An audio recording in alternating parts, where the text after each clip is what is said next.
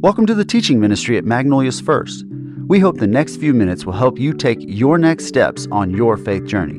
And we would love to help you take those next steps. Just head over to m1bc.org and fill out the Connect form, and a pastor will get in touch with you very soon. Or you can text us at 281 343 3033. Well, good morning. I'm going to do my very best to stay up here because I'm afraid about going off world. I'm going to tell you, this is going to be a great week. Really looking forward to it. I noticed we already had one planet that had a little bit of an orbital issue. it happens. But we have so much to be grateful for as we come into this week with Vacation Bible School. I appreciate the heart of this church, how you very quickly responded to the, to the water needs, and grateful for that. Also, just very mindful that as we think about what is going to happen this week, I'm going to ask you every morning, every morning, pray a prayer that on that day, a child who doesn't understand the gospel of the Lord Jesus Christ can hear it in a way that they can hear and understand how much Jesus loves them. We want every child to walk from this place knowing that God loves them, that He has a plan and a purpose for their life, and that He has an intentionality about who they are, and that they are valuable and they are special to God. And so I thank all of you that are volunteering, and I'm looking forward to seeing you tomorrow morning. And I know we're going to have a great time this week in Vacation Bible School. I had somebody ask me earlier today basically this Are you more excited about Vacation Bible School or Sunday? And my answer is yes. So we're just going to have a great time, and it's, a, it's just a huge opportunity to be able to love on children and to uh, make an impact into families. Now, this morning we are continuing in our message series on Tell Me the Story. Now, we are having an emphasis on Christmas in July, and you probably have seen a card like this, or you saw the slide on the screen about the 318 project. I'm going to ask you to do the best you can to bring those supplies and be part of this because this is an important collection as we move toward that work in December in particular. And so, in honor of that, we are looking today at a message in Matthew chapter 1, and our message is illustrated by Evan Fleener daughter of Daniel and Kara. Great picture of the family. Would y'all like to say thank you to Evan for me? Amen. Amen. And so we're going to be in Matthew chapter 1. We're going to be looking at the coming birth of Jesus. But as we do it, as we look at it, I want to ask you to do something with me today, and that is can we look at a character that very often doesn't get a lot of attention? in the birth of Christ. Because when you talk about the Christmas story, very often we talk a lot about Mary, we talk a lot about the baby Jesus, maybe the shepherds or the wise men, but very often we don't spend a lot of time just pausing and asking this question Who is the kind of person that God would select to walk alongside Jesus as his earthly father? And here's what you need to hear. I mean, hear this God always chooses character over position. He went to a carpenter. He went someone that was in the line of David, someone that would be able to say that yes, that there was priestly blood, that there was that opportunity. But I want you to hear that God always looks at your heart and at your character when He's determining how He can use your life. And some people start their whole life with this idea that I am limited. I'm limited because of my education, or I'm limited because of my gender, or I'm limited because of my ethnicity, I'm limited because of the way that I grew up, I'm limited for this reason or that reason. Here's what you need to hear God is never limited when your life is fully yielded to Him. Let's pray. Father, we thank you for this day. We thank you for the days that are in front of us. And we pray that as we, we look into your word in Matthew 1 and the chapters that follow, that God, that we would be able to see from the life of Joseph things that we can learn, that we can embrace, and that we can realize that you have a plan for us. And that God, that we can choose whether or not our character is becoming more and more like Jesus. For we pray it in the holy and precious name of Jesus. Amen. Matthew chapter 1, verse 18. This is how the birth of Jesus Christ came about. His mother Mary was pledged to be married to Joseph, but before they came together, she was found to be with child through the Holy Spirit. Because Joseph, her husband, was a righteous man, he didn't want to expose her to public disgrace or to shame. So he had in mind to divorce her quietly. Now, I want you to think about all that's happening inside those verses, short verses, but there's a whole lot of movement. And here's what you need to know about Joseph Joseph, just like you, had hopes and dreams. And I promise you that Joseph, as he grew up, he thought about who would be the kind of person that one day I would marry. And you know, as I have walked with people through marital counseling, premarital counseling in particular, and as I talk to every groom that I've talked to about knowing and valuing their life, their wife rather, I have never had one groom that said, you know, she's almost good enough for me. Not one. I mean, I've had a lot of them say, I can't believe she said yes. And after I spent time with them, I couldn't either. But the reality is, is that there's just this sense of hope and hunger that I'm marrying someone that has great value, is precious, and that they love me. That they love me with all their heart.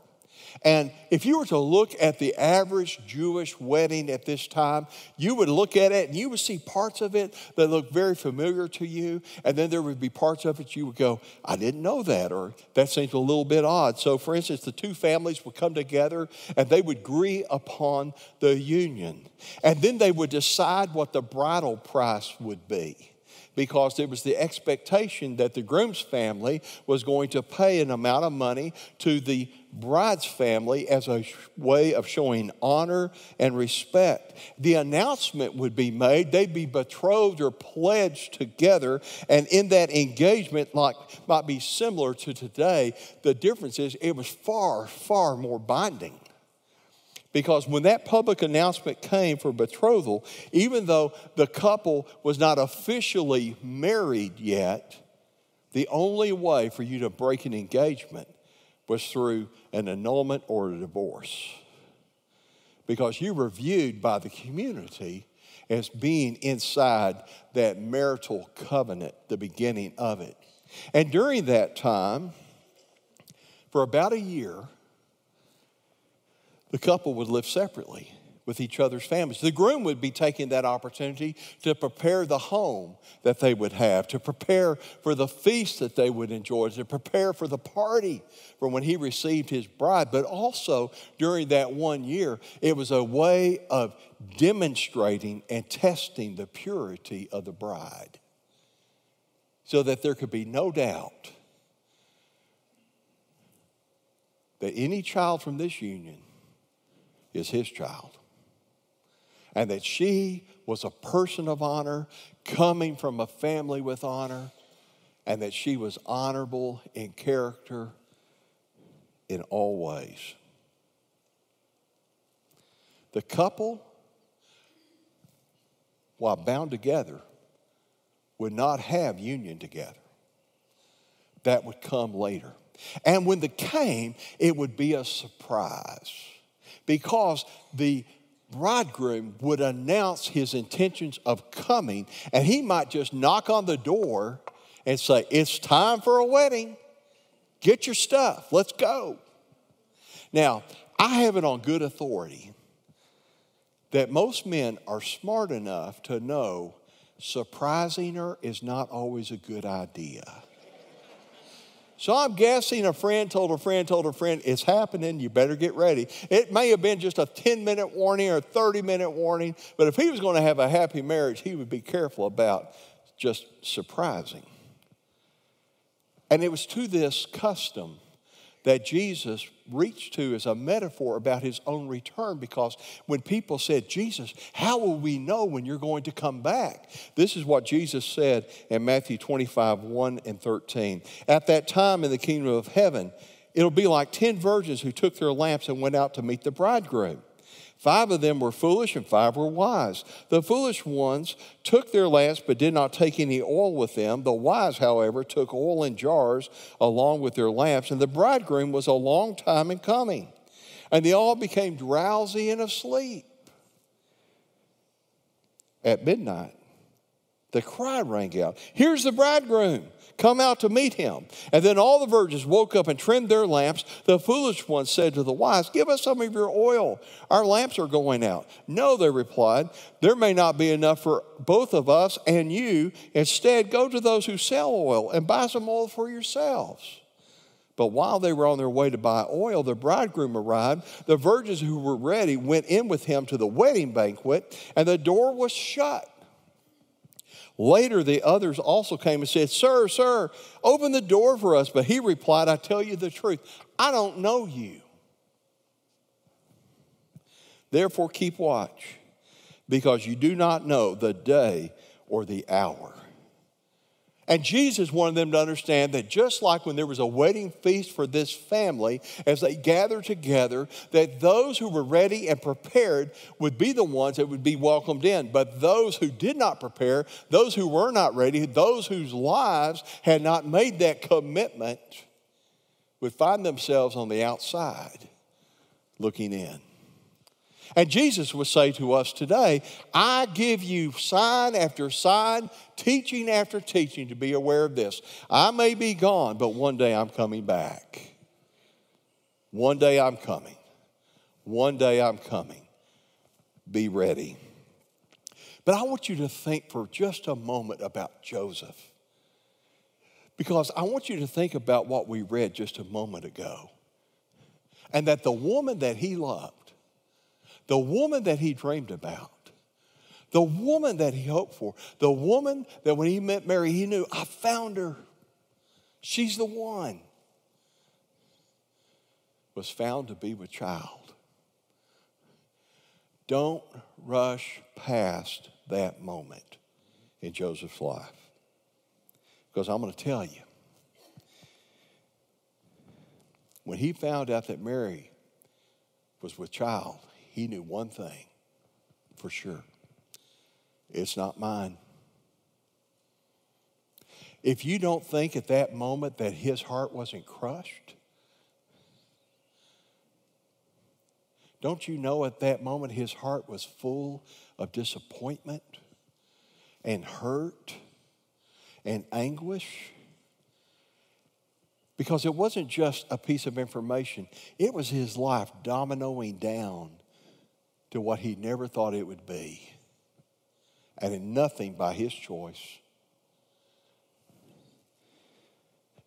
In Matthew 119, it says, Because Joseph, her husband, was a righteous man, he did not want to expose her to public disgrace, but he had in mind to divorce her quietly. But after he considered this, an angel of the Lord appeared to him in a dream and said, Joseph, son of David, do not be afraid to take Mary home as your wife because what is conceived in her is from the Holy Spirit. She will give birth to a son, and you are to give him the name Jesus because he will save his people from their sins. And when Joseph woke up, he did what the angel of the Lord had commanded him to do and took Mary home as his wife. But he had no union with her until she gave birth to a son. And he gave, he gave him the name Jesus. So, what can I learn from Joseph?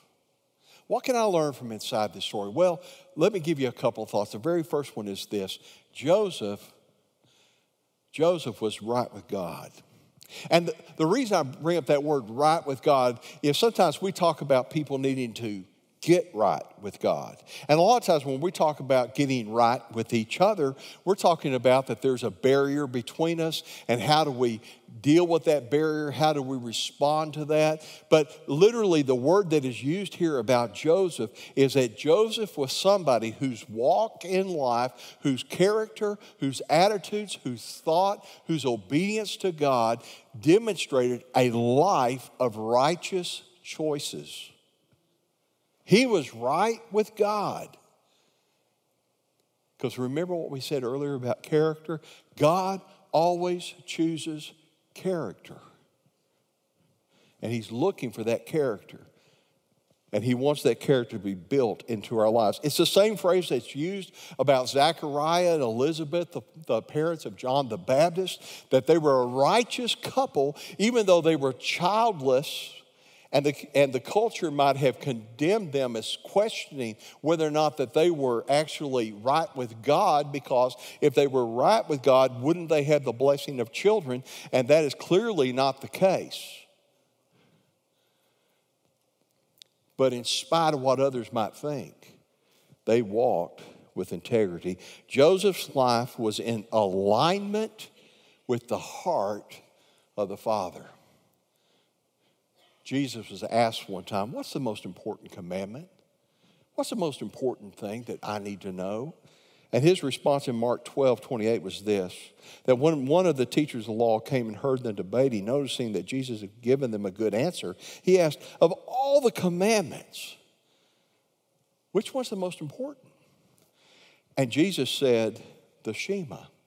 Hear, O Israel, the Lord our God, the Lord is one. Love the Lord your God with all your heart, with all your soul, with all your mind, with all your strength. And the second is this love your neighbor as yourself. There is no commandment greater than these.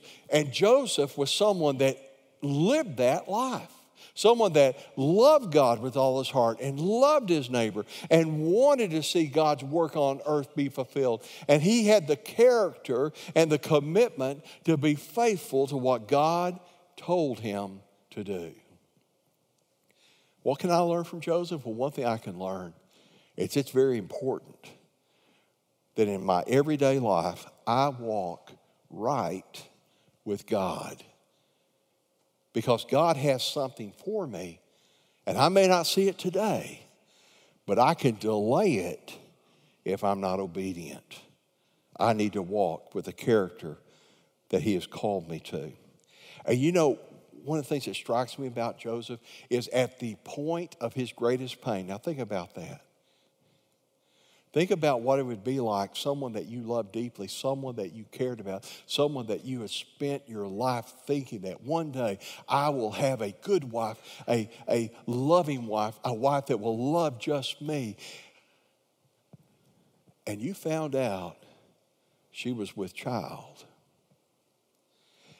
And before the dream came, he decided, I'm going to put it put her away quietly. And that doesn't mean put her away, like away. It meant I'm going to release her. And you know why I think he thought that in part? Because I think Joseph looked at his betrothed and said, If you love somebody else enough that you've given them your body, then I'm releasing you so you can give them your life. The Bible says he went to sleep. The Bible says that God spoke to him. And in this case, we see a record of not once or twice, three times, four times, God speaks to Joseph in dreams. It says in Matthew 1 that the angel of the Lord came to him and said, Joseph, don't be afraid to take Mary home as your wife because what is conceived in her is from the Holy Spirit. Because you see, here's something you need to know about Joseph. He knew God's voice already. You need to know Joseph already knew what the voice of the Lord sounded like. He had walked with him, he loved him, and when he was asleep one night, a dream came, and the angel of the Lord spoke to him and said, Joseph, don't worry about Mary. This is not a child that's being born from any man, Her heart's not being given to another. This is a miracle of God. The Holy Spirit has come upon her, and she is going to have the child that is the Messiah. And you're going to call his name Jesus. He accepted Mary, he married Mary, and he did what the angel of the Lord spoke to his heart by calling his name Jesus. What's interesting is within about two years, right after the wise men had come, the Bible says in Matthew 2.13 that Joseph again is dreaming. And the Bible says in that the angel of the Lord said, Get up, he said, take the child and his mother, escape to Egypt, stay there until I tell you, for Herod is going to search for the child to kill him. So he got up and took the child and his mother during the night and left for Egypt, where he stayed until the death of Herod. And so was fulfilled what the Lord had said through the prophet Out of Egypt, I have called my son.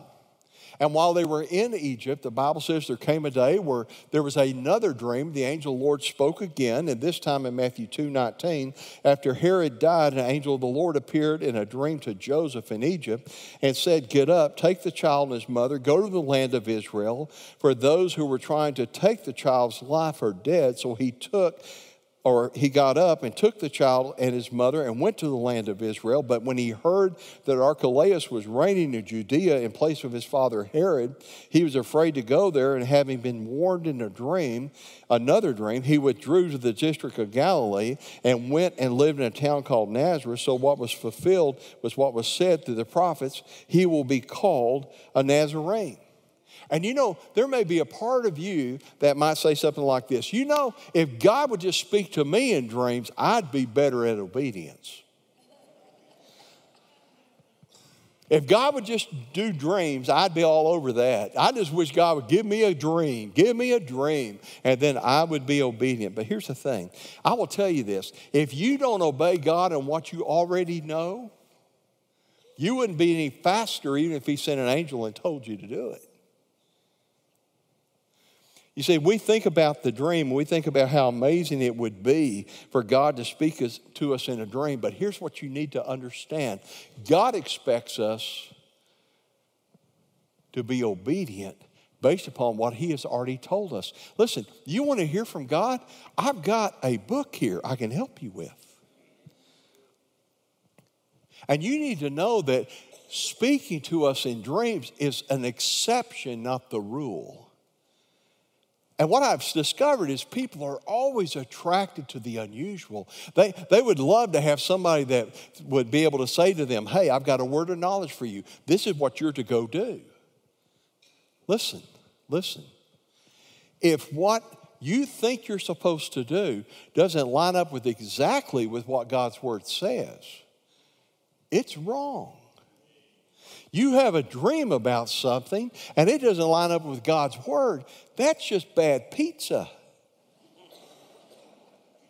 And I know, I know that we live at a time in which I have friends that are overseas in closed countries that literally are having people that have come to Christ where they have had dreams where they have seen the appearance of Christ come to them and call them to salvation. But there was no Bible there, there was no preacher there, there was no one there. It was somebody just crying out to God, God, I want to know you. And God revealed himself in that way. That was an extraordinary circumstance. And I could talk to you about how you hear God and how you can discern the will of God, but I will tell you again if you don't do what's clear. Don't expect to hear God in the unclear. You know, I'm still having people talk to me about that message I did I shared with y'all a few weeks ago about baptism and about how important is it to be baptized. And I, I, just want you to hear something from my heart because I had somebody say, Are you telling me that if I don't get baptized, I can't take the Lord's Supper? And my response is, Of course you can take the Lord's Supper. As long as you know Jesus Christ is your Lord and Savior, as long as you've accepted the Holy One of God into your heart, asked Him to forgive your sins, to come into your life, and to become your Lord and Savior, and you've trusted in Him, you're welcome at the Lord's table. What you have to deal with, though, is this if I know what the Word of God says, and I'm coming to the table of the Lord, in which it says I'm to examine myself before I take of the bread and the cup, if I know I have purposeful disobedience in my heart, do I not need to deal with that? The Bible says, How can two walk together unless they're in agreement? And I'm going to tell you right now, you don't need to worry about the dreams you're having. What you need to be concerned about is the clarity of God's word, which He is revealing. He wants you to know Him, He wants you to hear His voice. Joseph didn't just hear His voice, though. Look at something else about Joseph's life. Joseph was uh, immediate in responding to God's direction. Not one time in the life of Joseph does God speak to him that he doesn't immediately obey him. Not one time. Every single time he was quick to obey. Illustrate, it reminds me of what's found in James chapter 1 but be doers of the word and not hearers only, deceiving yourselves. For if anyone is a hearer of the word and not a doer, he is like a man observing his natural face in the mirror. For he observes himself, goes away, and immediately forgets what kind of man he was. But he, look, but he who looks into the perfect law of liberty and continues in it, excuse me, and is not forgetful here, but a doer of the work, this one will be blessed and what he does. Now, I want you to think about Joseph with me. Somebody who walked right with God, somebody that knew how to hear God, somebody that was quick to obey God. And, and as I was going through this passage this week and, and praying through this message, I had to ask myself, God, where am I struggling when it comes to hearing you or, or walking right with you or hearing you or being willing to be immediate in my response. God, is there anything that keeps me from hearing you clearly? Lord, is there anything that is in the way of me walking right before you? God, is my obedience just occasional or is it intentional every single day? I, I, I don't know about you, but here's what I've learned the Lord is always ready to forgive me when I've been disobedient.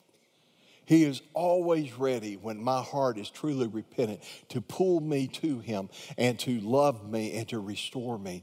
But until I'm ready to say yes to the last thing He told me, He's often just waiting for me to say, Roger, it's time to obey me. So I want to ask you where you are today. Are you at a place where there's things that you're wondering about, that, that you're concerned about, that, that you're asking questions about? And if there are, is it possible that part of what is happening with you is the Lord is just drawing you in and saying, Would you, would you be like Joseph and first focus on walking righteously with me? Would you focus on learning to hear me? And would you be ready to obey me the moment you hear what I ask you to do? Will you bow your heads with me? As our heads are bowed, I just want to ask you where you are today in your journey with God. Perhaps you've never embraced Jesus Christ as your Lord and Savior, and that's the very first place to start. And if you don't know Jesus, you can today. It's, and you can pray a prayer like this prayer. Matter of fact, you can pray this with me right now. Dear Jesus, I need you. Please forgive me of my sin. I'm sorry that I have hurt you. And I ask you to forgive me to come into my heart, be my Lord and Savior. I exchange my life for yours. I embrace you now in Jesus, your holy name. And if you prayed that prayer today for the first time, I would love to get to talk with you. Or if you still have some questions and you would say, But I've got some questions about how to really know God, then we want to visit with you. But perhaps you're here today and you've realized that, man, I, have got to I've got to be more faithful because I need to hear the Lord.